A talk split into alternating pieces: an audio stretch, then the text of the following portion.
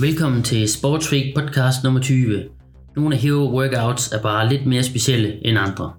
Historien om hero what Adam Brown er ikke bare historien om en soldat, der faldt i kamp. Det er historien om overlevelse og om, hvordan et menneske kan ændre sig på trods af misbrug og svære vilkår. For et par år siden læste jeg bogen Fearless, der omhandlede en Navy SEAL med navnet Adam Brown. Betegnelsen frygtløs er ikke kun en reference til hans arbejde som elitesoldat, som i sagens natur kræver en vis mængde mod. Bag SEAL, der er en sammentrækning af Sea Air Land, gemmer der sig, hvilke operationsmiljøer og indsættelsesmetoder styrken kan anvende. Udsusning til havet gennem en torpedoluge i en ubåd, faldskærmsudspring fra 10 km højde eller indsættelse via køretøj midt i fjendeland er bare nogle af de ting, der kræver frygtløshed.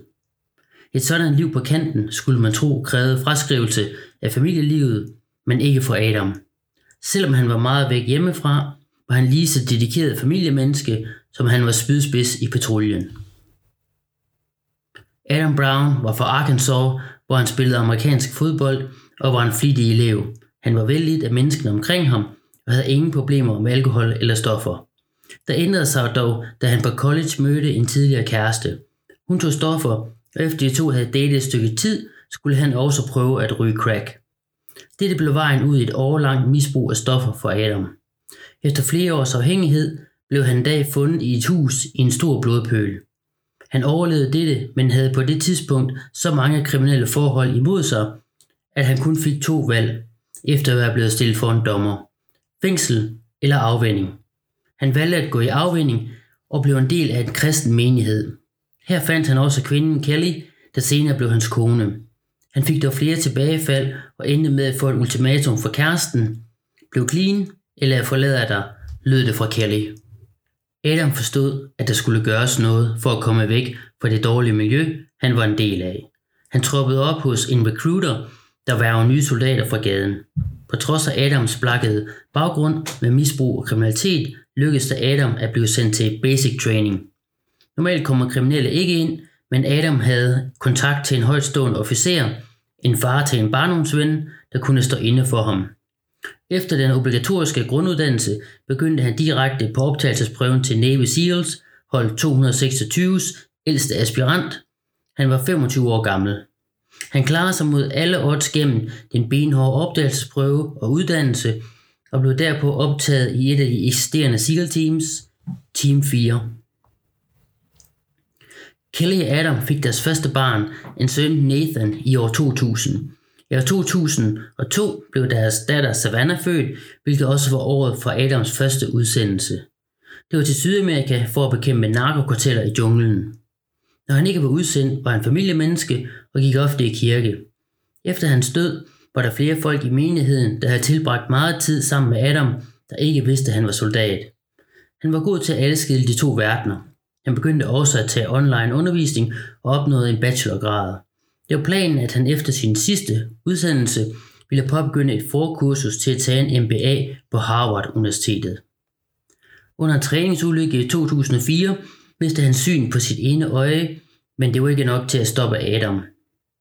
Selvom det øje han brugte, når han sigtede med sit våben. Han lærte sig selv at sigte med det andet, så godt en dag, at han blev uddannet snigskytte, selvom dummeprocenten på kurset var over 50%, selv for folk med fuld syn på begge øjne. Han var et ustoppeligt menneske, der selvfølgelig ville prøve at blive optaget i elitens elite, det legendariske SEAL Team 6, der senere blev kendt for at dræbe Bin Laden.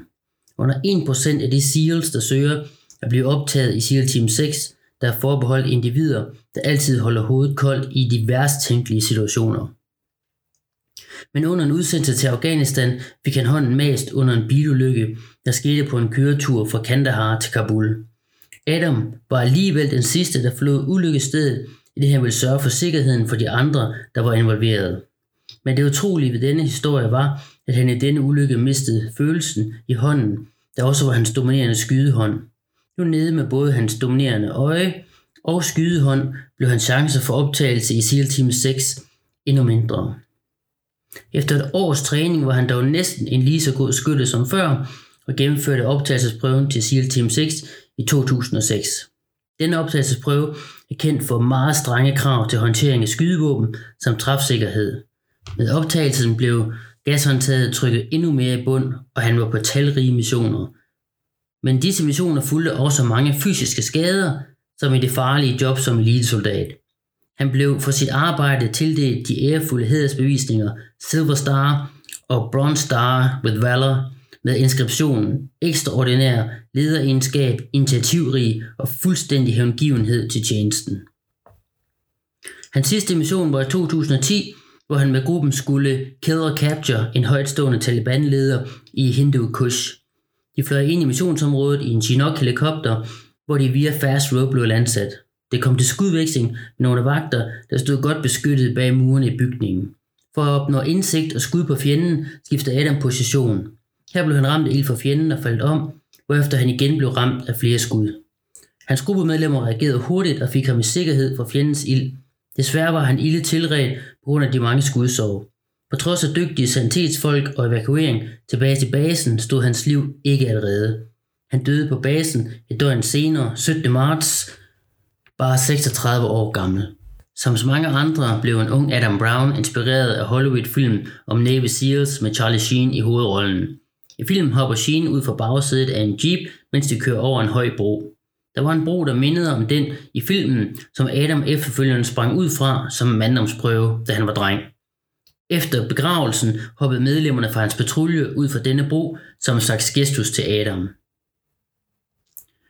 What Adam Brown lyder: 2 rounds for time, 24 deadlift, 24 box jump, 24 wall shots, 24 bench presses, 24 box jump, 24 wall shots, 24 cleans. Hero What er en officiel workout postet på CrossFit.com 20. august 2010. Den er programmeret forholdsvis tungt, men jeg skalerede den for at kunne lave øvelserne uden at smadre kroppen, samt bruge hele aftenen på at gennemføre. Deadlift blev skaleret fra 134 til 100, bench press fra 88 til 60 og cleans fra 66 til 60 kg. En nødvendig skalering, i det jeg ikke har kapaciteten til at smide rundt med den slags vægte.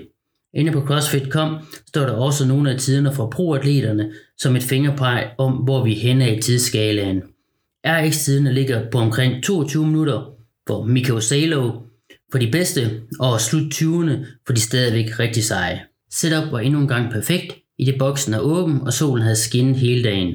Det var fredag, og jeg havde lige været instruktør på dagens eftermiddagshold, så åben port ud til den varme eftermiddagsluft samt god musik på anlægget kunne der intet stå i vejen for en fed Hero Award.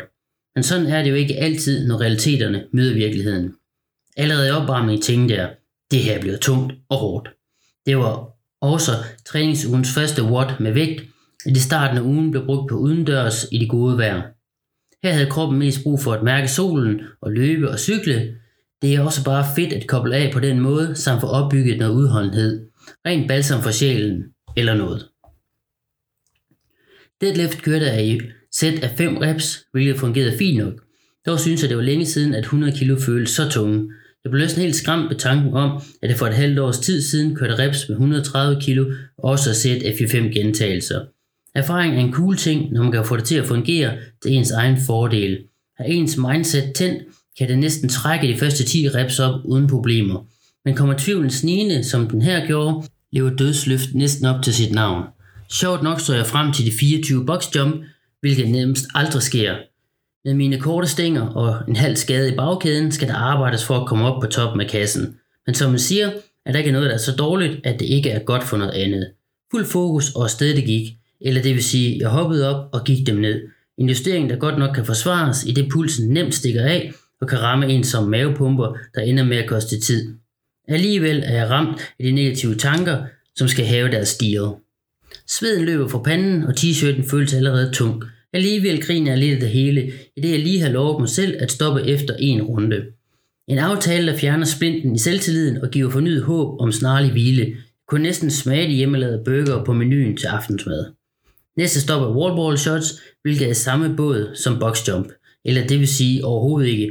Min pagt med djævlen har båret så meget frugt, så bolden føles forkert. Da jeg når 15 reps, tænker jeg, at det hellere må holde en lille pause, for det plejer jeg at gøre.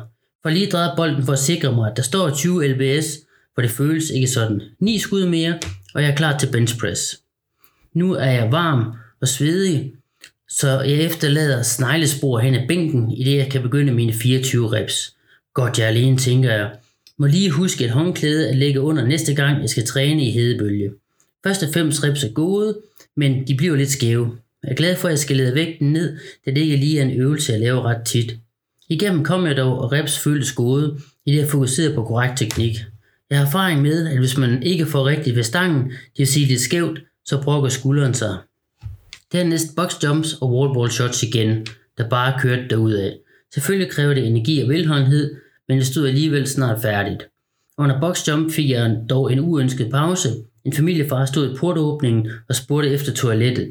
Først blev jeg lidt forvirret, i det jeg bare hoppede derudad og forsøgte at finde alle de glade tanker frem for at holde bevægelsen i kørende. Jeg spurgte, om han arbejder i garagen, hvilket han siger, han gør. Forgæves forsøgte jeg at sige, at de skal bruge det fælles WC ved skorstenen, men det er åbenbart spærret af en kæmpe betonklods, eller hvad han nu rabler af sig. Jeg er som sagt på dyb vand og tænker kun på at gøre runden færdig. Ved siden af ham står der en lille lyshåret dreng og tripper. Okay, så går der ind og bruger toilettet herinde. Manden siger dog, at drengen skal gå med mig. Så viser jeg det. Her rammer jeg næsten kassen med fortænderne for fremstammen, nærmest i afvagt noget om, at jeg knægten selv må finde, for jeg er sgu midt i en workout. Knægten forstår og går selv derind, og manden skifter helt karakter. Fra at være lidt hård i tonen, her skal jeg fortælle dig noget, til tusind tak, mange tak og tak, hvilket gør mig helt glad. Endelig er der en, der værdsætter, at man gør noget, de måske ikke lige havde regnet med. En til grund til, at jeg var lidt modvillig, var, at jeg før for et par år siden sagde ja til en mand fra garagen, der bombede toilettet så hårdt, at jeg næsten kastede op, da jeg selv skulle bruge det. Cleans var med god arbejdsvægt for mig. Jeg lavede power cleans, i der ikke stod specificeret, om det var squat eller power clean i workout-beskrivelsen. Det var mange squat i både boxjump og wallball shots, så jeg tænkte, at de var blevet til gode set. Der ligger en video på YouTube, hvor Rich Froning laver med squat cleans, men den så jeg først efterfølgende. Med kæmpe smil på læben kiggede jeg op på timeren. 14.05. Shit. Ikke hvad jeg havde forventet. Nu skiftede den indre stemme til den mere bebrejdende tone. Du kan sgu da ikke lave en watt i middeltempo, og så kaste håndklædet i ringen efter kun 14 minutter. Fuck, så kom der i runde 2. Men efter deadlift skete der noget, selvom det var træls. For det var bare om at lave et rep ad gangen og færdiggøre hvad jeg var påbegyndt. Det er sjovt, man har en indre dialog kørende, når man træner. Det handler jo om at få kroppen til at yde så meget, at man kan få en belønning bagefter. En hård og træls træning kan godt give en kæmpe belønning efterfølgende. Hjernen udskiller belønningsstoffer for at besejre de negative tanker. Det der skete også denne dag, men ikke med en konkurrencedygtig tid. Jeg havde ikke følelsen af at være sej og ybercool, nok mere følelsen af at bare have løst opgaven. Fed sammensætning af øvelser, der var meget tunge vægte, så frem man kører RX. Jeg blev færdig i tiden 31.09, hvilket stemte fint overens med de RX-sider, der var blevet postet på CrossFit.com. En korrekt skalering skulle gerne ligne de tider topatleterne får, velvidende at jeg måske ikke engang kunne gennemføre RX. Hvis du har hørt denne podcast uden at være forbi sportsweek.dk, kan du med fordel tjekke mit website ud. Her er der billeder og links til forskellige baggrundsartikler. Jeg håber, du blev underholdt eller inspireret. Gjorde du det, må du meget gerne smide et like på Facebook, eller følge mig på iTunes, Spotify eller SoundCloud. Tak for denne gang. Vi ses i boksen.